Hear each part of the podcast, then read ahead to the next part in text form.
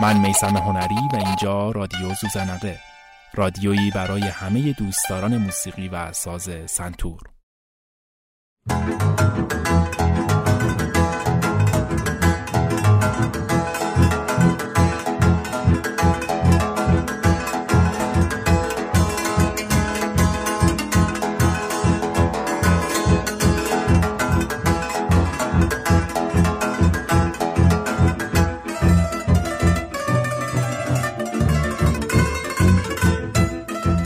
تو این دنیا هیچ چیز ثابت و ساکن نیست. همه چیز در حال تغییر و حرکته از شیء و گیاه و حیوان بگیرید تا انسان. اگه تغییرات اشیا خیلی کند و بطیه و جابجاییشون ارادی نیست اگه گیاهان همون جایی که ریشه زدن تغییر می‌کنند و تا اراده انسان نباشه تغییر مکان نمیدن و اگه حیوونا موقع جابجایی چیزی جز خودشون رو همراهشون هم نمی‌کنن آدمیزاد دو پا برعکس همه ایناست. یعنی هم سرعت تغییراتش بالاست هم خارج از جایی که ریشه داره می‌تونه رشد کنه و هم موقع جابجایی چیزایی رو با خودش هم می‌کنه. آدمایی که از جایی به جایی از شهری به شهری و یا از کشوری به کشور دیگه میرن با خودشون اشیا و داشته ها همینطور زبان و آداب و رسوم و فرهنگشون رو هم جابجا می‌کنن.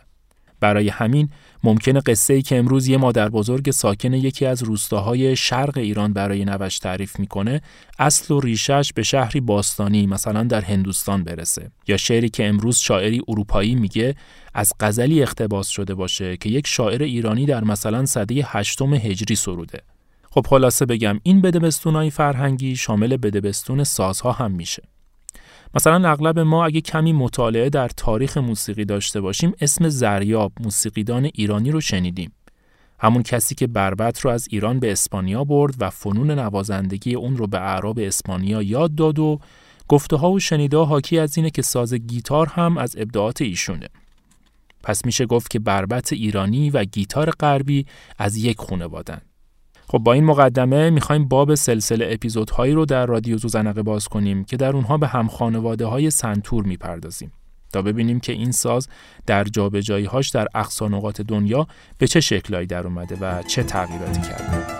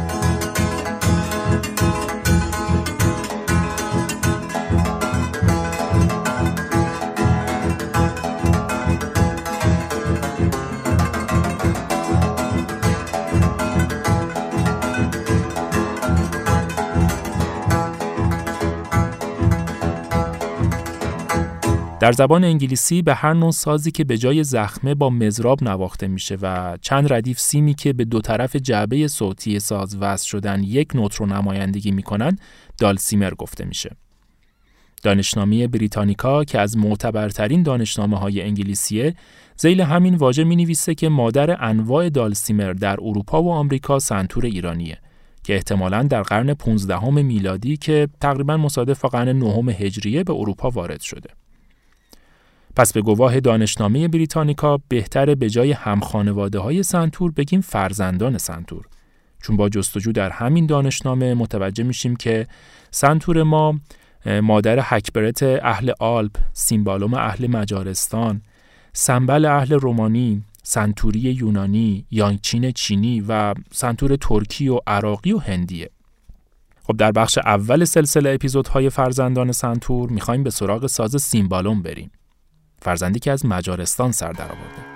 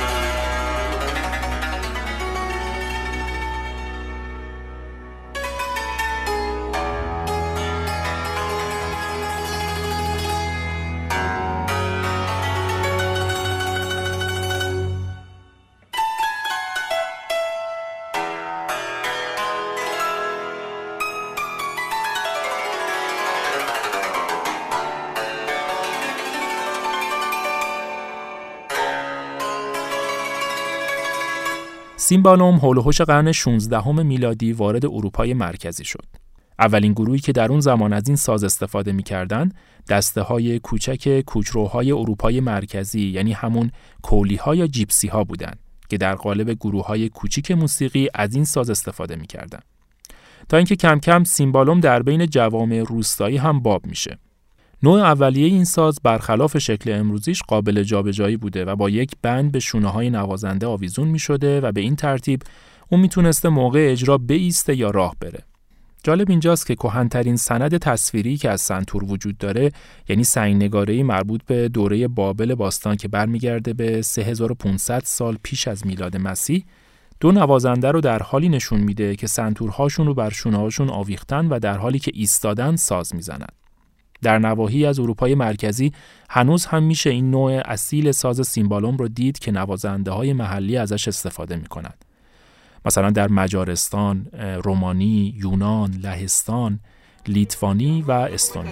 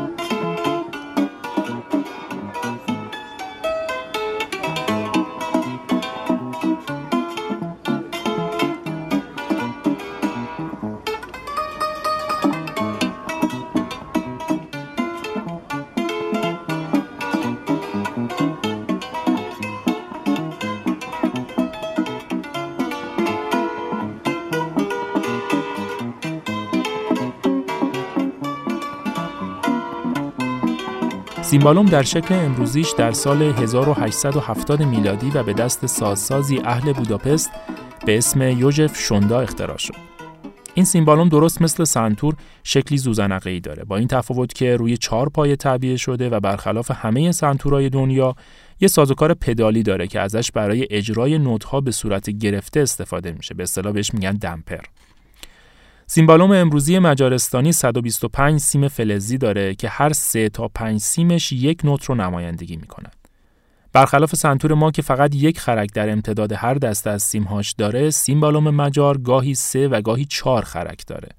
مزرابهاش هم که خیلی مورد علاقه منه چکش مانندهای چوبی و به شکل قاشقه که بسته به نوع صدایی که نوازنده از سازش انتظار داره با چرم سفت یا نرم پوشیده میشه. سازی که شوندا طراحی کرد به لحاظ گستره صدایی، دینامیک صدا و وزن ساز شبیه به یک پیانوی کوچیکه. یه قاب محکم چوبی هم داره که دور تا دور ساز رو می‌گیره و دینامیک بیشتری به صدای ساز میده. این ساز کاملا کروماتیکه و وسعت صداییش 4 اکتاو استاندارد به اضافه یک فاصله سوم بزرگ رو تشکیل میده. سیمبالوم شوندا به سراسر امپراتوری اتریش مجارستان راه پیدا کرد از جمله به رومانی، اوکراین و مولداوی. و تا امروز مدام توسعه پیدا کرده و متناسب با فرهنگ و شرایط زمانه اصلاح شده.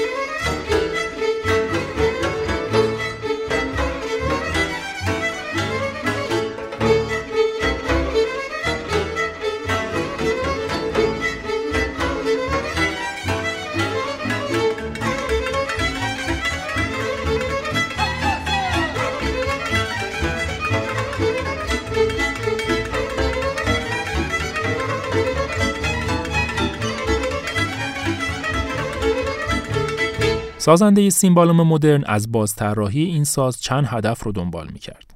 مهمترین هدفش این بود که با این کار ملیت مجارستانی رو از ملیت رومانیایی که بسیار شبیه به هم هستند و غالبا هم با هم اشتباه گرفته میشن متمایز کنه. ظاهرا در اون زمان نوازنده های دورگرد رومانیایی در گوشه و کنار خیابون های بوداپست از همون سیمبالوم با شمایل قدیمی استفاده می‌کردند که این از نظر یوژف شوندا اعتبار و شأن ساز رو پایین می آورد. هدف دوم شوندا که بی ارتباط با هدف اولش نبود این بود که از سیمبالوم سازی مناسب استفاده در کنسرت ها بسازه. برای همینم هم هست که به سیمبالوم امروزی مجارستان سیمبالوم کنسرت هم میگن. 20 سال بعد از طراحی سیمبالوم به دست شوندا این ساز به عنوان ساز ملی مجارستان انتخاب و در 1897 دوره‌های آموزش عالی این ساز در آکادمی موسیقی بوداپست ارائه شد. امروز از سیمبالون به طور گسترده در ارکسترهای رسمی استفاده میشه و صداش حتی خارج از مرزهای مجارستان در میون نوازندگان و آهنگسازان محبوبیت بسیار داره. از نوازنده های این ساز میشه به ینو فارکاش، کلمن بالوک، تونی یورداکی و الکساندر فدریوک اشاره کرد.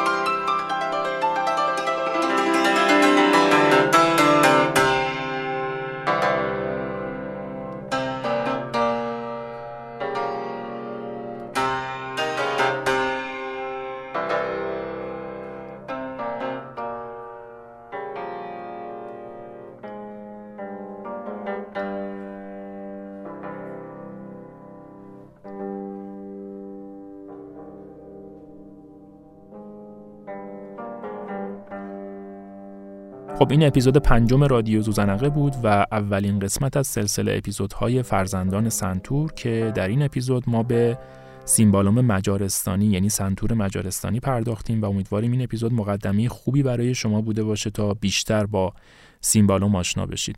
برای خود من به شخصه این خیلی جذاب و هیجان انگیزه که سنتوری که ما داریم باهاش مینوازیم در جایی فراتر از این مرزها در سرزمینی دیگه با فرهنگی دیگه با شکل و شمایلی شبیه به هم و در حتی اصول نوازندگی شبیه به هم داره نواخته میشه و حتی به عنوان ساز ملی اون کشور هم انتخاب میشه. ما حتما در صفحه مزراب شاب در اینستاگرام فیلم هایی از نوازندگی نوازندگان مشهور سیمبالوم رو خواهیم گذاشت و اطلاعات بیشتری رو اونجا با هم در میون می‌ذاریم و خواهش هم که ازتون داریم اگه شما هم اطلاعاتی و یا نظری و یا حتی اگه تجربه ای از نوازندگی با این ساز دارید حتما اونجا با ما در میون بذاریم تا بتونیم بیشتر با هم صحبت کنیم. این پایان اپیزود پنجم از رادیو سوزنق است